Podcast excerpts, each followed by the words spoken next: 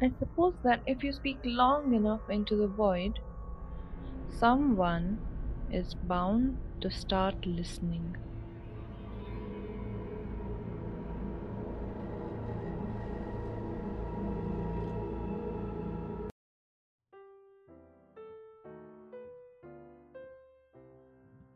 Hey everyone, this is Sonal, and you are listening to Imagination Nation, podcast where you will be transported to a world of pure imagination with original fiction written by myself.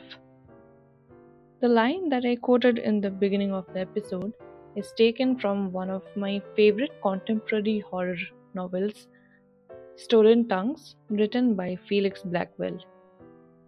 If you are a huge horror fan and you are also a big time Redditor, then the name Felix Blackwell should not come as a news to you. But for the select few who may not be aware of who Felix is, he started posting short stories on the No Sleep subreddit, which is a subreddit for horror writers, and his content was so beautiful that it got viral in a matter of days, and today he has some amazing full length novels. Are you wondering why I am talking a lot about Felix today instead of narrating one of my own stories? It's because today I am going to have a conversation with Felix, and I know you can't see me, but I am grinning from ear to ear because that's how much of a huge fan of his work I am. I'm pretty sure I didn't make sense in that sentence, but yep. I'm before I lose it, let's get started with the interview.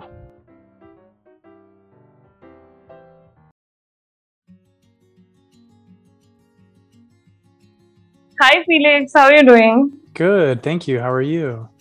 I'm doing great. Uh, like I have said uh, a thousand times already, thank you so much for agreeing to be on my podcast. I absolutely love all your stories. Oh, thank you. I, I appreciate it. Yeah, I, I do appreciate the invite. So thanks for having me. All right. So I'm going to start with a very cliche question. What was your inspiration to start writing? Uh, that's a good question. I don't remember the first time I ever wrote, but my mom uh, was always a writer. She published lots and lots of poetry, and then later on became a romance novelist. And um, when when I was very young, we used to sit around in the living room, and she would write, and I would draw.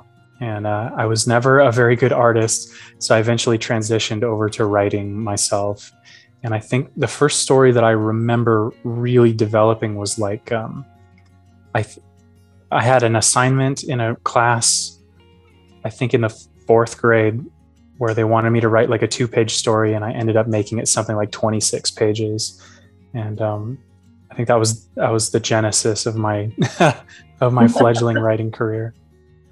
I think uh, as much as we hate assignments, uh, it's school assignments, especially uh, English essays that help us uh, hone our skills.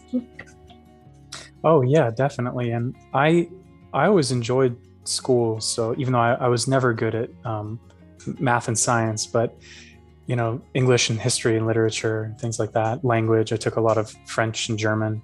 Um, I was good at those things, so maybe they lended themselves to to writing for me. But um, I don't know. I totally relate with you because if it were in my hands, I would probably uh, wish for the apple to fall on Newton's head instead of a few feet away from him so that we won't have physics anymore. yeah, I yeah. absolutely love history and literature. Yeah, um, it, history especially really spoke to me as as a young person, and it was very romantic um, I really enjoyed it in middle school and high school, and I decided to major in it in college. And when you're in college and you start learning history, you realize how much more brutal history really is and how whitewashed it is in um, exactly yeah in Exactly. high school. So and then like I, I- uh, they don't uh, tell you a lot of things that uh, people need to know it's yeah it's like the major chunk is hidden away somewhere but uh, yeah i wish i could do my major in history but yeah yeah it's it's definitely a, a very dark and uh, difficult subject, but it's important, which is why I um, studied to become a teacher. But then I ended up leaving teaching to work in tech, just because that's that's where all the jobs are in California. And um, if you want to live in California, you have to work in tech, or if, at least it feels that way. So that's what I did. Um, but I do try to incorporate as much of my history knowledge as I can into my books. So that's why I've got a, a book um, that touches on World War II and the Holocaust, and then I have a book that touches on the um, the submersion of indigenous cultures and people Yes, groups in the United States. So, yes um uh, when i was reading uh, the romantic cabin getaway e- even the few mentions of uh, lines related to how the native indians uh, view the dream catchers is th- that was something that was really astonishing to read yeah, yeah, it's uh, you know. i- i- indigenous groups in the United States and, and also all over the world, they're not one totalistic um, yes people. You know, there are many different cultures and life ways and histories. Um, although they do have a lot of shared history because of how they were treated and how they were viewed as one group by colonists um, throughout the Commonwealth and in the United States and, and Canada. Um, so, yeah, it, I think what you're talking about is the fact that the natives in my book, in Stolen Tongues, um, yes. they didn't they did not recognize the Dreamcatcher as part of their um, of their culture. So- right and Yeah. talking about stolen tongues uh, the other day i was reading it and uh, in the prologue you have mentioned about carrot and chewy and boomer. Yeah. Uh, i am so spooked every time i read uh, that prologue because it is because of that thing uh, why i don't think i'll ever have pets at home because i know i'm going to be creeped out some way or the other yeah they do they, they do seem to detect things that we can't um, and it can be creepy sometimes that my wife was a zookeeper at one point in her life. Um, she was an animal keeper uh, and they had a parrot there in the gift shop who would talk to herself when no one was around and she was a little creepy. And uh, I, be- I befriended her because i was so fascinated with her and i felt like she didn't get enough attention. So um, i spent a lot of time with this parrot and i got the idea for carrot from her um, and i'm glad i put her in there that was kind of a last minute decision it seems like that's everybody's favorite chapter in the book so uh, I have uh, 11 parakeets, and at the middle of the night, they sometimes go off. Uh, they just start chirping for no reason, and I am forced to get out of my bed to check if everything is right. But that might as well be a rat or something. But wow that's a lot of parakeets did they did one of them get pregnant or something or uh, did you just uh, she got them? pregnant four or five times. wow yeah um, i had parakeets when i was a kid and cockatiels um, and yeah, yeah, cockatiels are very. Uh, they are very chirpy and they're very jovial. That's right. Yeah.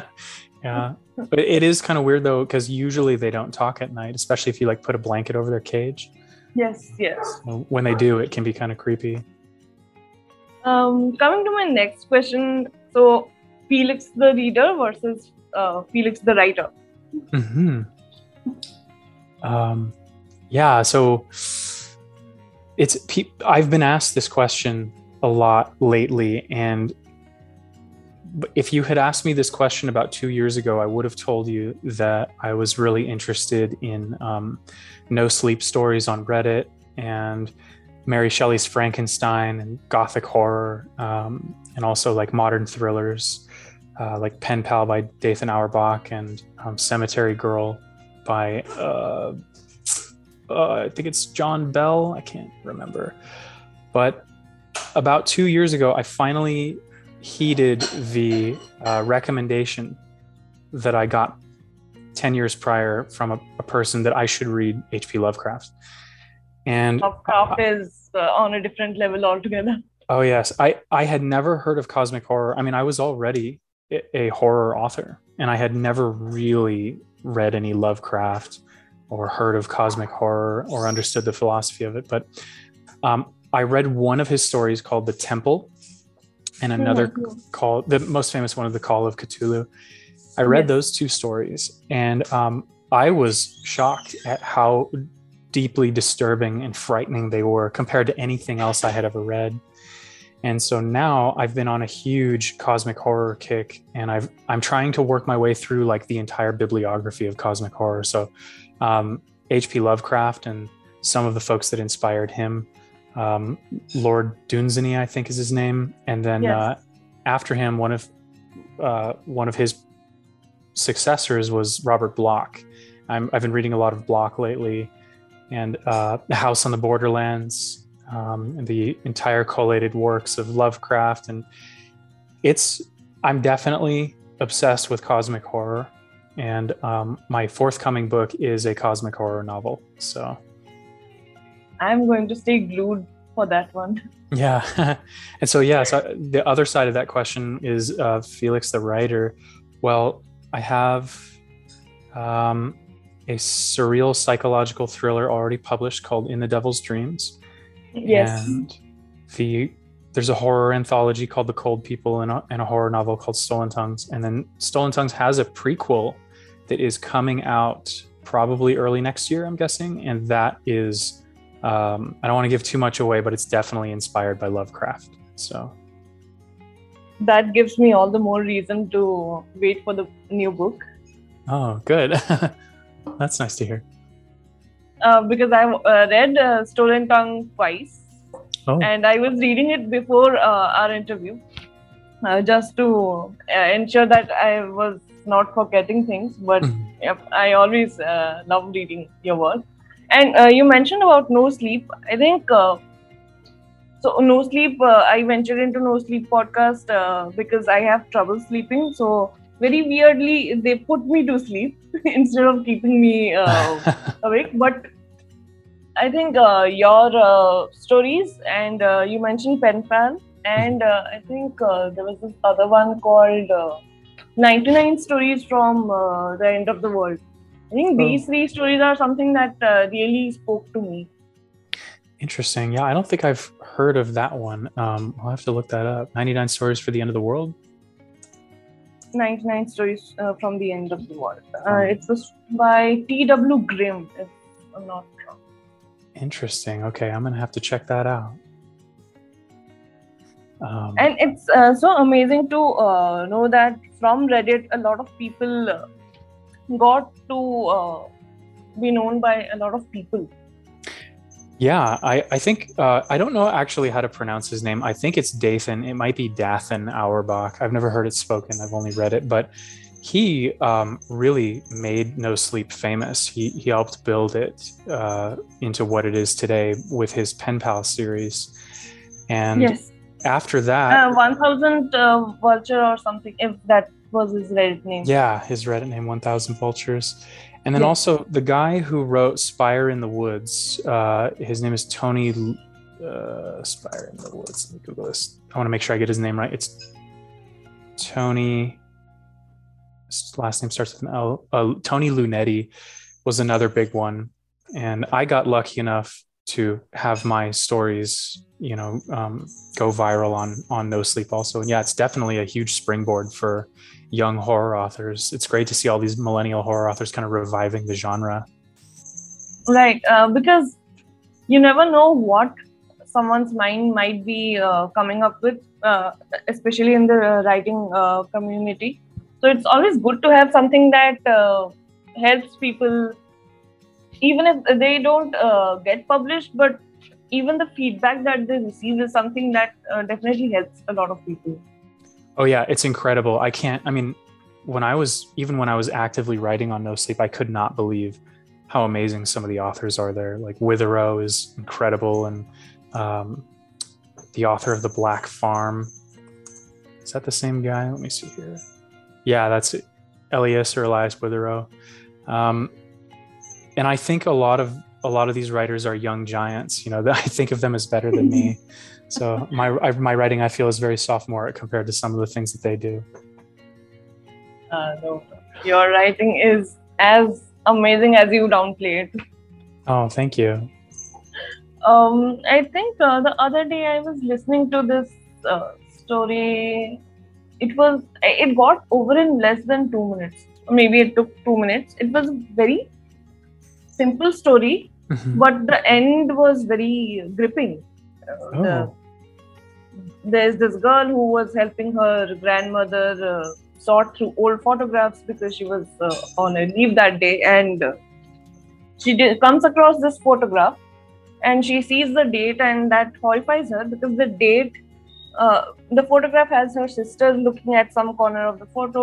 Uh, the girl's father is looking straight at her, and the girl is taking the photograph. But the date on the photograph is the day after uh, the father died and it was Oh. just entirely two minutes not more than that but it was so beautifully written that uh, it made me think that you don't really have to put in a lot of elements to make an elaborate horror but uh, Yeah. you can just make do with a few sentences there's something something about understanding human psychology um, when writing writing horror and I, I don't feel like i have as strong of a grip on it as some of the folks there but i've read some things on no sleep that have really deeply disturbed me there was a story called dance macabre um, about a guy who discovered some kind of creature some lich-like creature rhythmically stomping around in his basement and then he could not help but to join in um,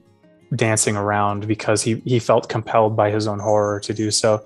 And um, some of the stories are so creative and so effective on a very you know at the at the core level of your being. They kind of get into your lizard brain and freak you out. Um, Exactly. so it's a great place to go to check out stories like that. And it's nice I to see a lot of them Pen get Pal into- did, did, Pen did that to me because it was a very sim- simple story of a kid uh, reaching out, uh, tying uh, letters on a balloon. But then there's someone who's taking Polaroid pictures of uh, the person. And that snowballs into a lot of other things. Yeah, yeah.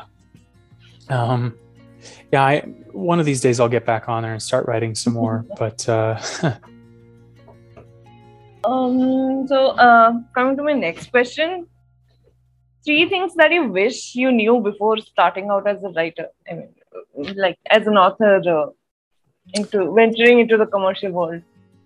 um yeah, I well one thing I always warn other authors about is that, you know, when you finish your manuscript and your book is done, you really have just finished like the first half of the job of being a writer because then there's all the logistics and this the marketing and everything that you that you have to do um, that authors aren't typically very good at. Um, you kind of have to be like a business person. And so i was really lucky. I didn't have to do very much of that because my story just kind of went viral on its own. And I've I've never paid for any marketing or you know tried to pay for any reviews or anything like that. Uh, but there are a lot of people who will plow tons and tons of money into marketing, and generally speaking, it's not super effective, and they can get taken advantage of really easily. Um, True. There are predatory editors. Also, there are editors that will charge you way more money than you will ever make off of your first book and there are um, predatory publishing houses that will charge you you know $10000 to publish your own book or something and for most people you'll never generate you'll never recover that expense with your first book. Um, and so i those are the things that i always kind of warn people about. And then the other thing i think is not writing to please your audience but rather just writing to fulfill your own need to to write you know your compulsion to get your story out. Um, I find myself sometimes changing things in my stories because I know that the the public will like it more, and then I kind of have to Right. retreat and go like, no, this isn't really what I want to say, you know. Because uh, I personally think that uh, the audience is unaware of a lot of things. One person likes something the other person does not like. And the audience as a whole they don't uh, really understand what they want until they actually get hold of that content. Yeah it is true. There is so much diversity of opinion on any one book um, and i have experienced that myself with you know people saying that i that i should not have portrayed um, indigenous characters in my book or that i didn't portray them the way they wanted me to. And if you if you read all the emails that i have received it's very clear that everybody disagrees on things like how women should be portrayed in, in, stories or how people of color should be portrayed or you know submerged communities and things like that um, and so that's that's why you really have to just try to do justice to your characters but also try to you know to write the story that you want to write um, and I, I guess i wish i knew how brutal some reactions to to my writing would have been before I went into it. But then again, if I did know ahead of time, maybe I wouldn't have written anything at all because um, I'm pretty timid when it comes to to that. I think uh, uh, brutal honesty is good, but uh, then uh, a lot of feedback comes from people who are barely doing anything in uh, anything productive in their life. So. yeah uh, for example, uh, if I am someone who does not do anything and I come and tell you, Felix, I think this is not what you should do. Uh, there's a difference between uh, uh, positive criticism and uh, just just raining on someone's parade. yeah, I can I can definitely say that um, having published my own books and having gotten review, you know, a variety of of good and bad reviews on on my writing it has generated in me uh, or cultivated in me more sympathy for other writers so when i read when i read a book now i or a novel especially i kind of view it as like a project and i try to see what the other author tried to do in their project and how they tried to organize it. And instead of saying like oh this book sucked this book is trash i, I now am able to kind of see like okay i can see what they were trying to do here and i see where they succeeded and where they where they got tripped up. Um, and it makes my reaction a little bit more measured to to stories and, and books that i don't like. Um, and so i think right uh, that makes sense. Yeah. Hmm. because uh, at the end of the day i believe that e- even if the story actually sucks but that person still went ahead to make something out of an idea that they had in their mind. And that requires a lot of uh, time energy and willpower to do that's right yeah and it, i mean it's a healthy hobby too like i would never want to discourage somebody from writing unless unless they were unless they were writing you know nazi propaganda or something. But um yes.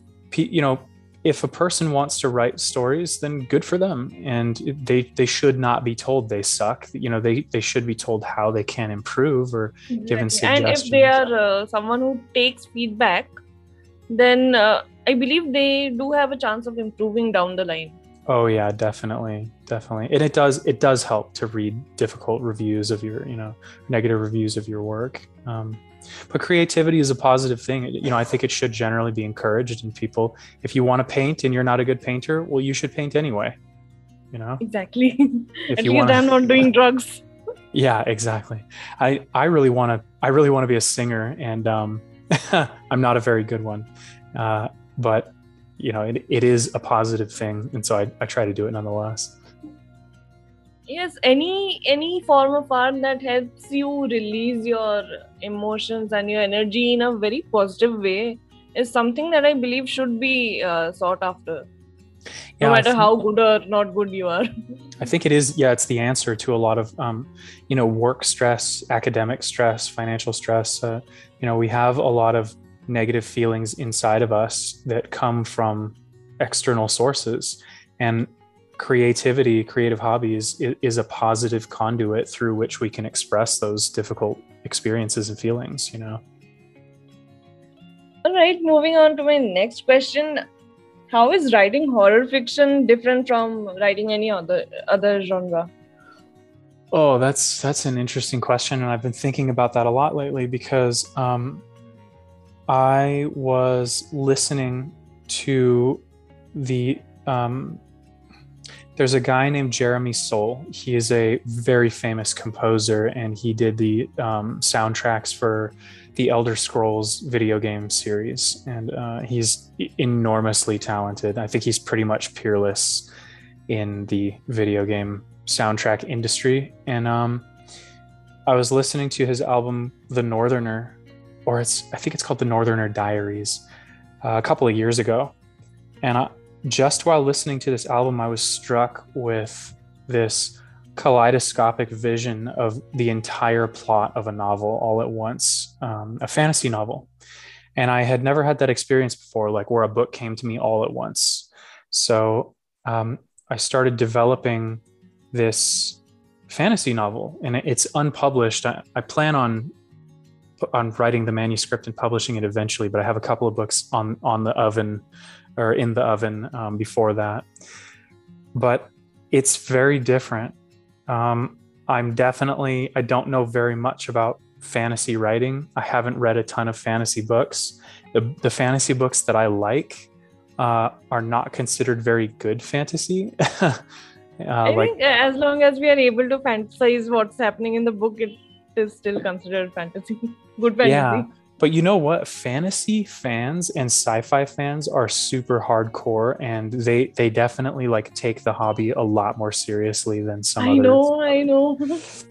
yeah, and so I'm a little bit um, intimidated by the prospect of writing this this fantasy novel and it is very different you know you have you have to think about communicating different types of emotions and inspiring different types of emotions in your reader um, I think my fantasy novel is going to be really boring, but it is the story that I want to write. So, as long as you are writing what you want to write about, I think you should go ahead and publish that. Yeah.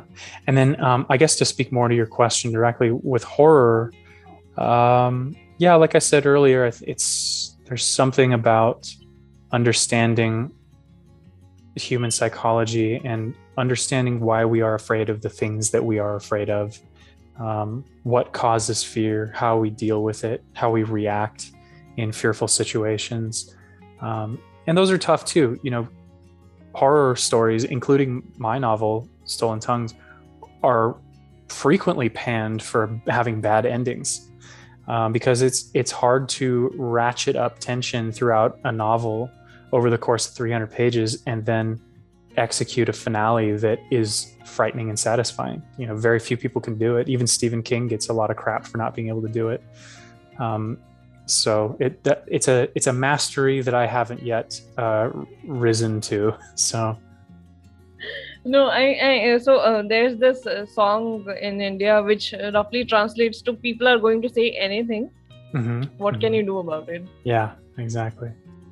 So I think uh, a lot of people, uh, for them, horror is uh, monsters, ghosts, uh, all sorts of uh, paranormal activities. Sometimes horror can just be you realizing that you have lost your uh, ring and you don't want your partner to know about it, and you're not mm-hmm. sure what what you're going to do. Yeah, yeah. That is horror as well, but comedy aside, I think uh, horror can be the simplest of things uh, that people fail to understand.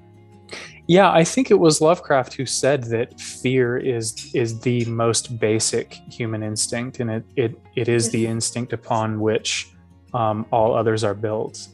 And you know, um, the aversion to fear and the avoidance of danger uh, is is like the core of of our evolution as a species. Um, and it's, you know, there are really interesting evolutionary reasons why we are afraid of things like spiders and snakes. Um, I love snakes. Yeah, I do too. I used to have a rosy boa. Uh, oh, wow. So it's when you write horror, you you really are writing to um, you're you're writing kind of to your inner child. I would think. Trying to figure I, out what I was totally agree. Yeah. Uh, I think uh, the two most difficult genres are horror and uh, comedy. Comedy is tough. Yeah, you have to have a a special kind of intelligence to be funny. Right, like I know I am laughing at uh, this joke, but will the 10 people next to me laugh at the exact same joke? So, yeah. You know, um, will will the 10 people next to you be afraid of the chapter that you just read in the horror book that scared you, you know, and um, will the 10 people love the character in the romance novel that you love? Um, but I think it's it's kind of interesting how everybody's different and how everybody has a different perception of the same book that that they all read. You know. right, right, uh, very true. But yeah, at the end of the day, if you are successfully able to generate those feelings from your reader, I think uh, that kind of lessens uh, 50% of your burden, not uh, 50, even more than that, I would say. hmm Yeah, I agree. Okay, moving on to my next question. Uh, what are some of the factors that you like to consider while working on a story? Um, I kind of have this rule. Uh, I I get a lot of what I think are good ideas. Like a lot of times, I'll be laying in bed or I'll be on a jog or something, and I'll be struck with an idea where I'll go like, "Wow, that would make that would make a really good horror story or horror novel." But I ha- I've realized over time that a lot of these ideas are they're more just like scenes. Like that would be a good scene. Um, I I have to the idea has to repeatedly return to my mind and when I write it down, I have to feel like it's not finished. I have more to say. And I keep putting more and more thoughts down and I keep thinking about it while I go about my day. That's how I know that I have a novel as opposed to like a short story or just just a scene or an idea. And so when I think ahead in my you know, in my yearly calendar and I think about like okay, what do I want to write next? I know that I have to commit myself only to those projects for which I've, I've had like dozens and dozens of recurring ideas that build upon each other. Um, so that's something that I that I consider. And then the other thing is, um, would other people want to read something like this? And I know I mentioned earlier, you know, you shouldn't like constantly pander to your audience, but you definitely, you know, you you want to consider whether the idea has been done to death or whether you can do this old idea better than anybody else or resurrect an old idea that nobody's touched in a long time those are all things that i think about um, and then i also try to think about like how can i have interesting characters and um, that's a tough one because everybody Right, has I mean, um, uh, uh, for me, uh, as a reader, I I like to imagine things that I'm reading. So I find I tend to find myself as an invisible character uh, in the Mhm. book. So if the characters around me are something that I wouldn't find in my day to day life, even if they don't resemble, uh, of course, no one resembles everyone all the time, but Mm. if the actions are something that a regular person uh, will not do, I somehow feel disconnected. But again, uh, if the entire story is something that I can feel happening in my life, I connect a lot to it. So yeah, I do believe that interesting characters uh, have a lot of power in a story. Yeah, I, I definitely find myself doing something similar. You know, like I'll I'll find myself thinking about that character, worrying about that character, um, lamenting the death of that character when I even when I'm not reading the book. You know, um, sometimes I'll even have dreams of a, of a character that I'm reading about. That's how I know they're they're interesting. um, I try to write those kinds of characters, but maybe I don't always succeed. I was totally able to relate uh, to the characters in uh, Stolen Tongues. Oh, I'm not good. sure why you why you said you are not able to write those characters. yeah i um felix i i of course i sympathize a lot with him just because he is he is me he's a fictionalized version of me but um he he's this poor guy who like really wants to help and he just can't figure out how to do it. And at the end of the book, sometimes you uh, really f- feel helpless. Like you want to do something, you really want things to get better, but you're not sure what is it that you need to do for all of those things to get better. Yeah, exactly. yeah, and that's a that's something that he struggles with a lot. Um, and I've got another character named David in uh, in the Devil's Dreams that I really identify with, and David feels helpless and frustrated, and he he's good natured, but he has made a lot of mistakes in his life, and um, he realizes too late, perhaps, what he needs to do to be helpful to someone else. Um, I like characters like that, characters that are not perfect. Yes, um, I don't think any of us are perfect. So, with all our flaws, I think all of us make very interesting characters. Yeah, that's true. And the mark of a, a, really amateur story is like perfect characters. You know, I I had someone somebody once emailed me. They just said like um, they were starting to write this book and they had the first chapter and they wanted my feedback on it. And the story was about this it was about this really rich, really handsome, really successful guy. And his problems were like so many women wanted to date him and and like so many people wanted to to hire him for his you know legal expertise or whatever that and you know people were so envious of the nice cars that he drove and characters like that um when they're perfect and adept at all you know in all domains of life they're really not interesting at all. Um, and I didn't know how to I didn't know how to tell the guy that wrote that story, you know, like this is not how you want to write characters. So uh, in the first place, I don't think characters uh, such as uh, that one should exist in the first place. Mm-hmm. I mean, uh, it's uh, one thing being ambitious, but then uh, you can't be perfect at all the things. You know what? Those characters are great when they get absolutely destroyed throughout the the course of the story. You know, like they lose yes. their business, they crash their cars, their girlfriends leave them or whatever, you know, and then they have to like learn some humility and then rebuild their lives. That's that's a nice story arc, I think. Right. Yeah, yeah, that makes sense. Otherwise, uh, uh, such characters uh, somehow belong to Wattpad if nothing uh, is happening in their life, nothing life changing happens. Yeah, exactly. But uh, yes, such characters somehow tend me to keep the book away.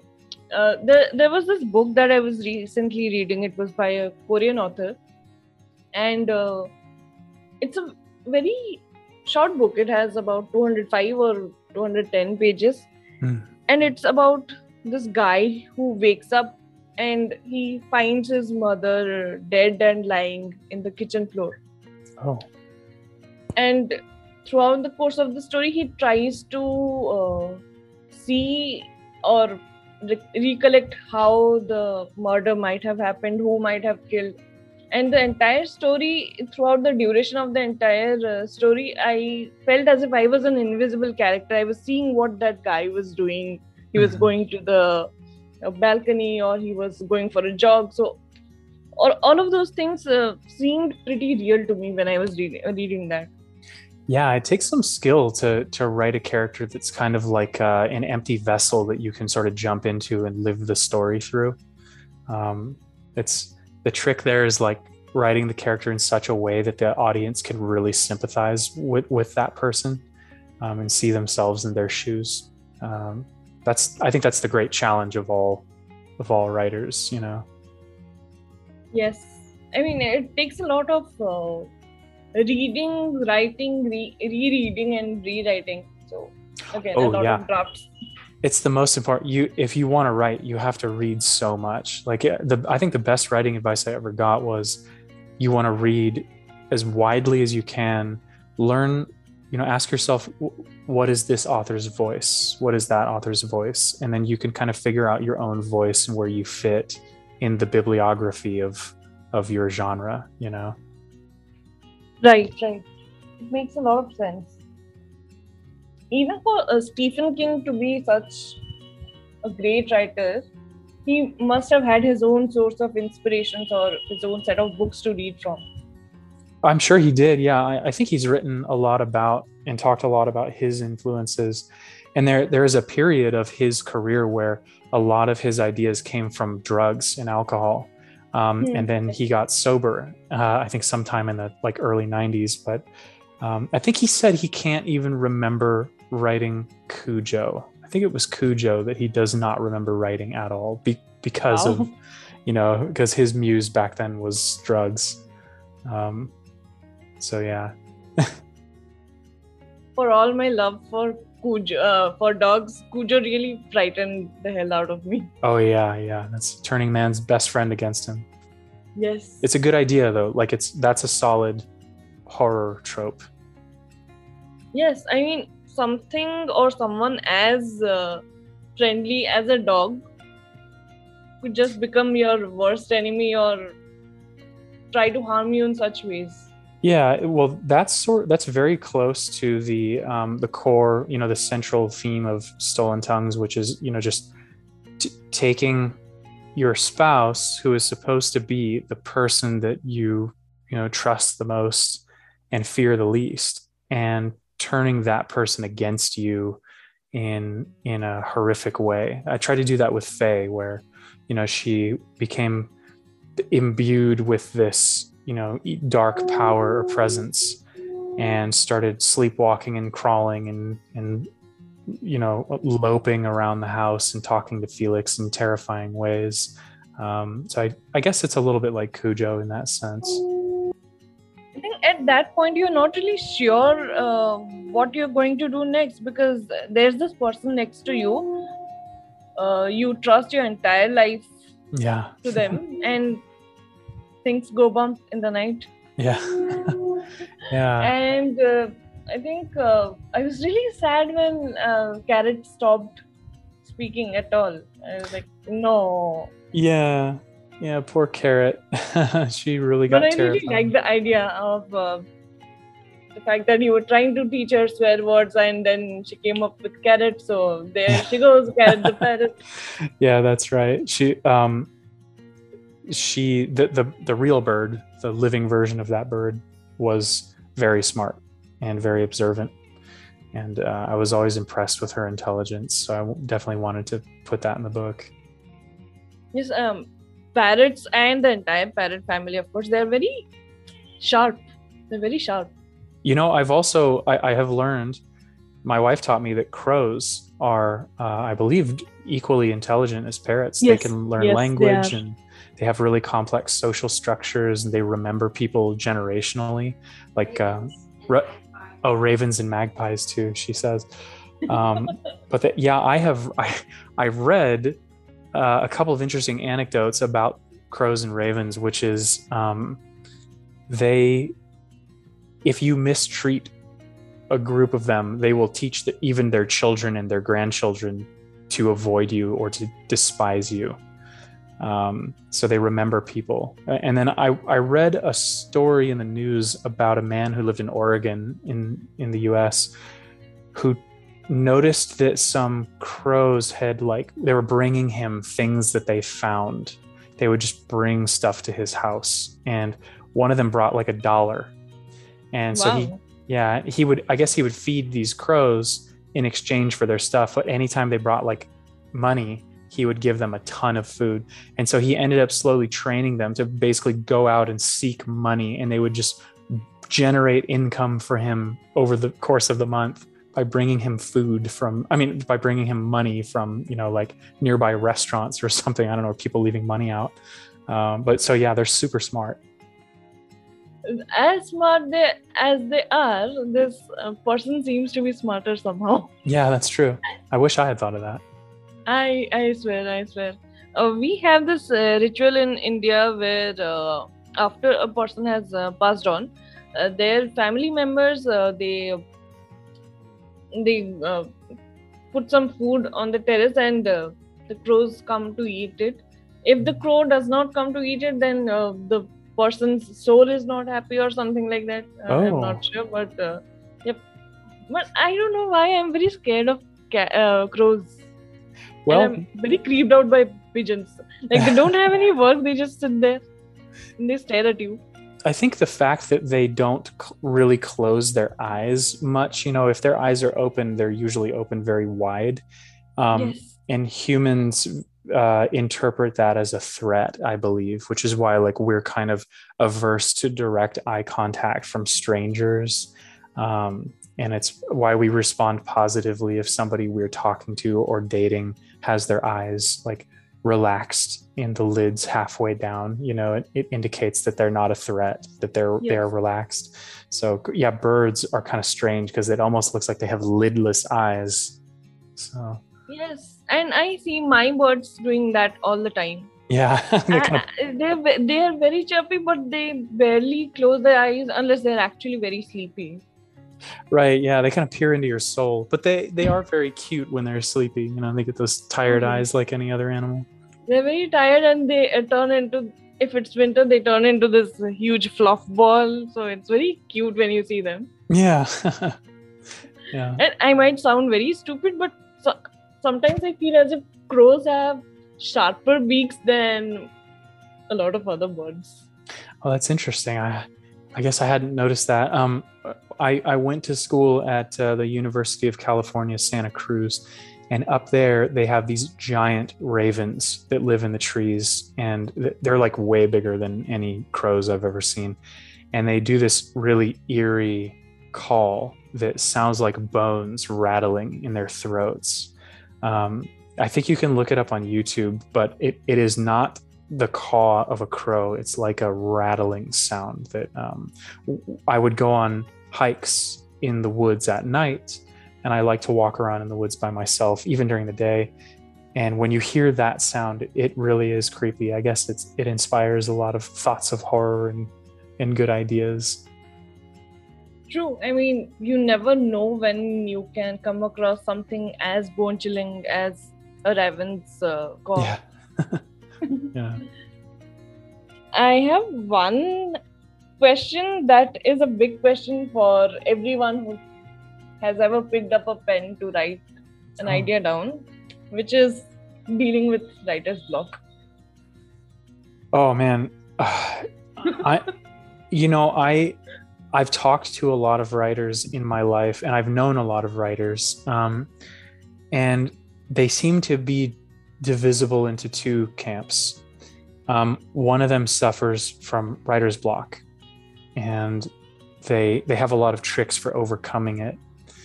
Um, but and then the other group to which I belong are writers that never ever ever have writer's block, and they just never have enough time to write all of the ideas that they have. And so I have um, at my desk where I work, I've got a drawer that is full of binders, uh, like, you know, like college ruled journals, notebooks.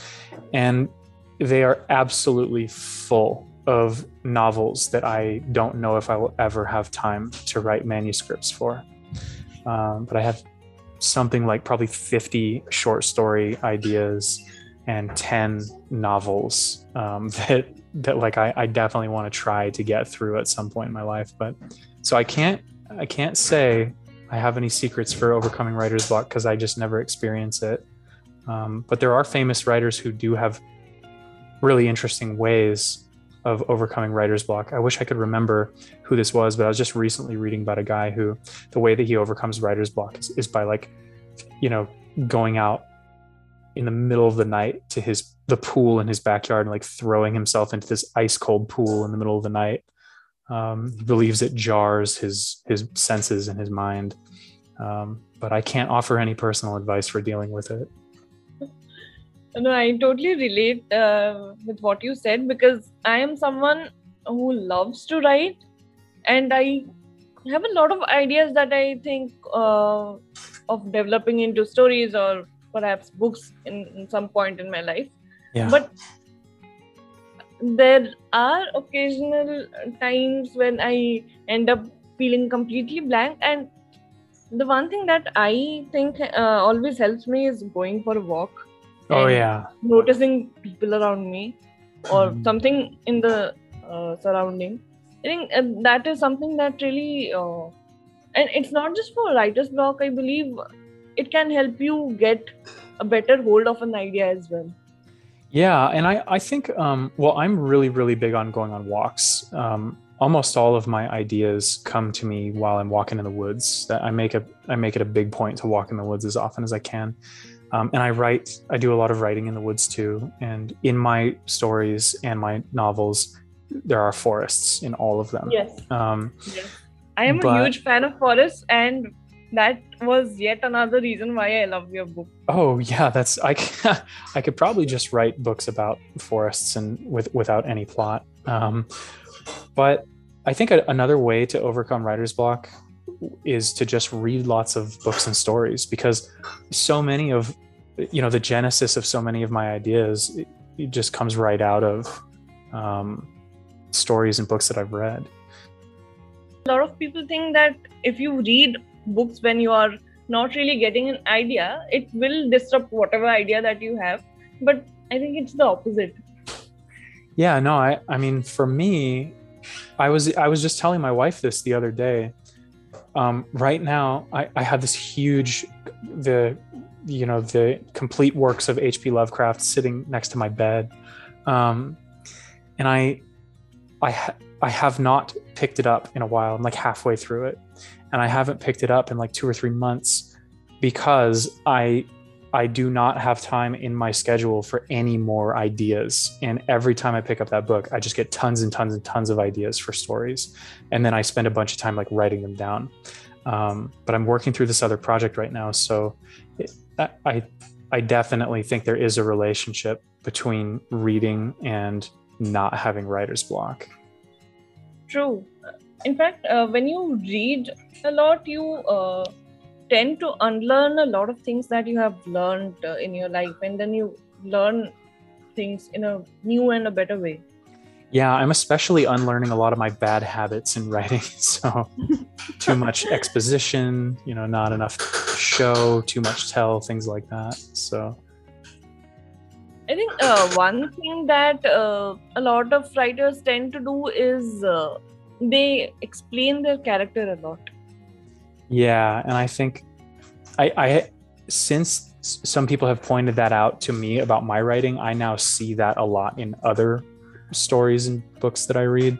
Um, so I'm trying not to do that so much, but I can get kind of exposition heavy, you know. Um, no, uh, but uh, mm, and I'm not speaking that out of bias, but rather as a reader that uh, if I were to compare uh, the characters in your book to uh, let's say the last three books that I have read, Mhm. I don't think that you have over explained your characters. Oh, well, thank you. I appreciate that. That's good to hear. So, um, and when I uh, say over uh, explaining the character, it brings in a lot of things like this is the person, this is their hobby, this is how they like to do their hobby, this is when they first started their hobby. Unless it's uh, really important to the story arc, uh, a lot of explanation uh, kind of tones down the story, I believe. Yeah, I once I, I read um it was like a website that had a list of, you know, 10 tips for writers or something like that. And one of the things that I always remembered was um if if it doesn't move the plot forward, it it doesn't need to be described. Um and so, you know, there are people want to just build up a character so much where you know absolutely everything about this character but then only 10% of that information is really utilized to drive the plot forward um, but it's funny you know we talked earlier about the diversity of opinion um, when a bunch of different readers read the same book.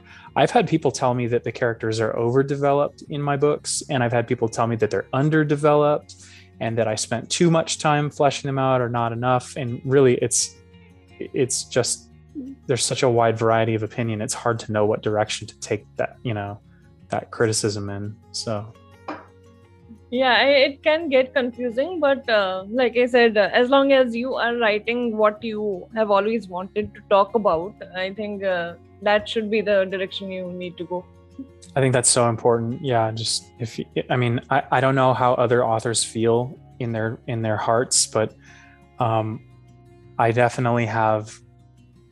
There are things that I am compelled on a on like a a soul level to write, and um, I never want to lose that. You know, so I I try to take I try to learn as much as I can from criticism, but also I try not to let it change the the fundamental direction of the stories that I want to write. Right, because uh, it's very uh, easy to uh, understand which criticism actually makes sense or which feedback actually makes sense, Mhm. as opposed to a feedback which has been given for the sake of it.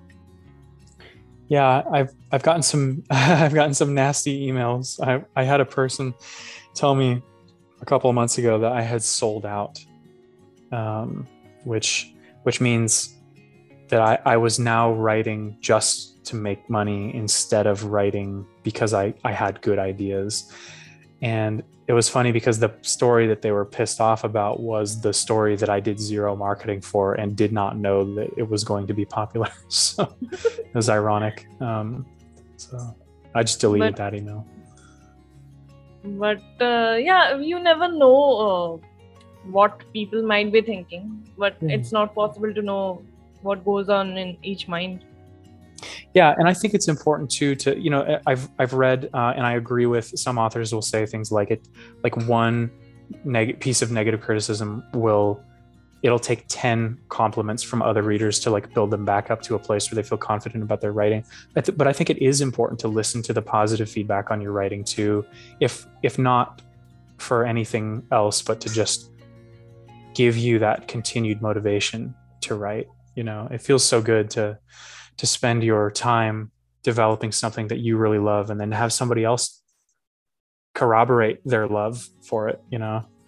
Um, so yeah take the good with the bad i think.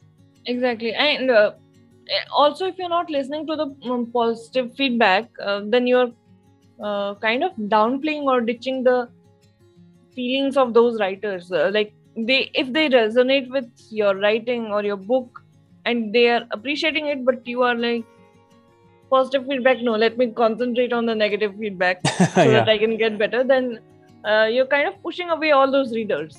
yeah i guess that's true that's an interesting way to think about it yeah uh, at the end of the day uh, it's uh, your writing and uh, you need to work on it uh, no no second person uh, has a say in what you need to do or not do Yeah, and I think another thing to to always keep in mind too um, is uh, if you once you release a story, it's not it's not 100% yours anymore. You know, it belongs to the world, and so um, people are going to have positive and negative reactions to it, and you just have to accept that. You know, and uh, it's very hard for a lot of first time writers to deal with the fact that not everybody loves their baby as much as they do. You know. Exactly exactly like Yeah. i might think that a piece of uh, script that i have might make an amazing uh, mini series or something but for a lot of people out there it might just be another uh, thing that they have watched on tv yeah, maybe so. Yeah. But if you feel compelled to write it, you should anyway. yes i might as well develop something out of it Yeah. Okay, I have three more questions as part of a rapid fire. So Sure. Okay. you have 10 seconds to probably answer them. Uh, Okay. Answer each of them, of course. Sure. One landscape that you'd like to trade in place of forests. Um oh. Uh I, I think I know like- that's a tricky one. yeah, that's a tough one. Um big big green meadows. I think it's gonna be big green meadows for me. Big green meadows. Yeah. Waiting for a book with big green me- meadows. Yeah. Maybe at some point when I write a, a boring fantasy novel. Uh, I think big green meadows are uh, forests for uh, tiny creatures as well. So, Yeah, that's true. so we circle back to forest. Yeah. Um, one author you would definitely like to meet. Uh, oof. God, there's so many. That's that's really tough. um, dead or alive? Uh, that, and that's up to you.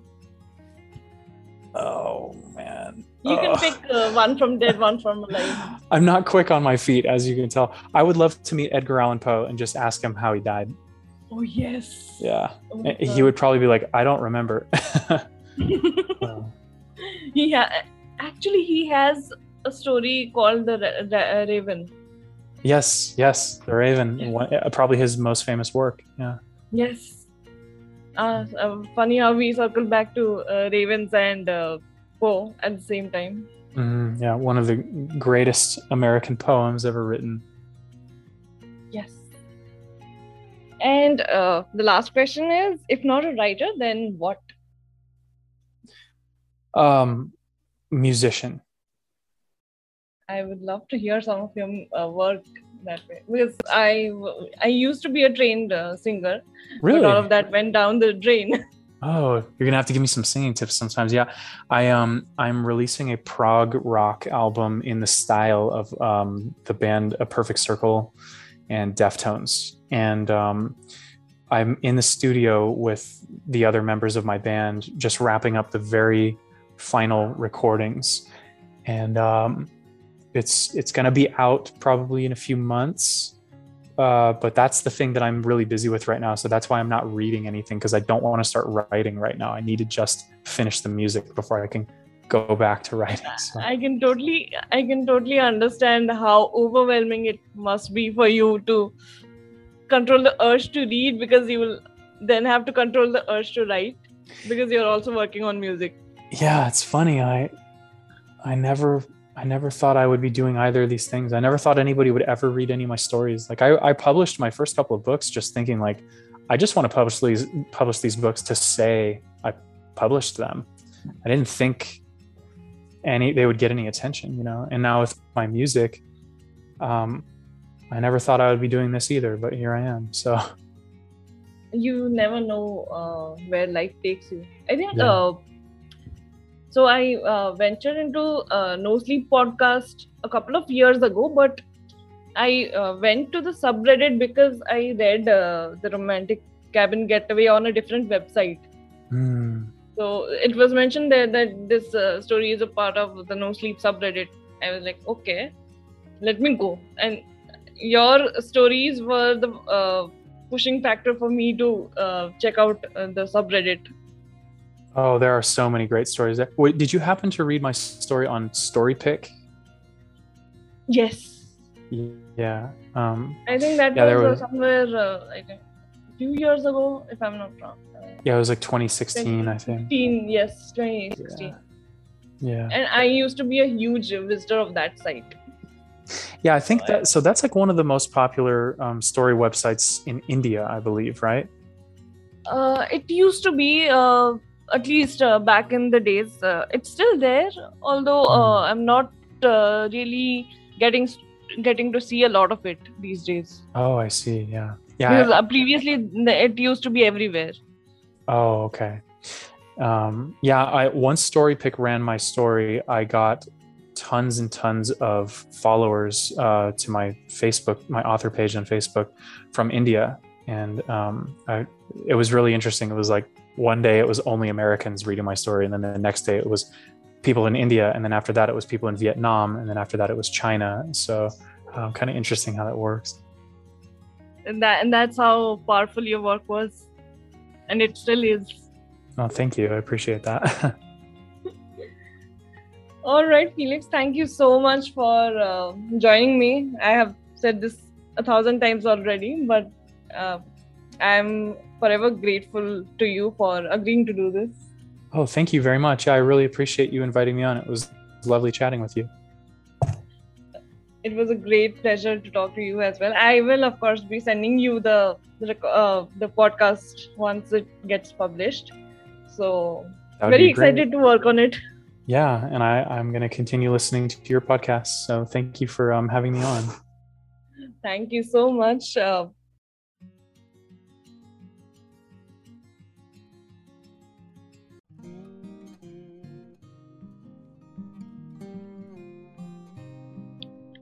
with that, we come to the end of today's episode. In case you were unable to figure out from my voice, then let me assure you that I was fangirling big time. If you want to check out more of Felix's works, you can check out the link to his website that I have mentioned in the description below.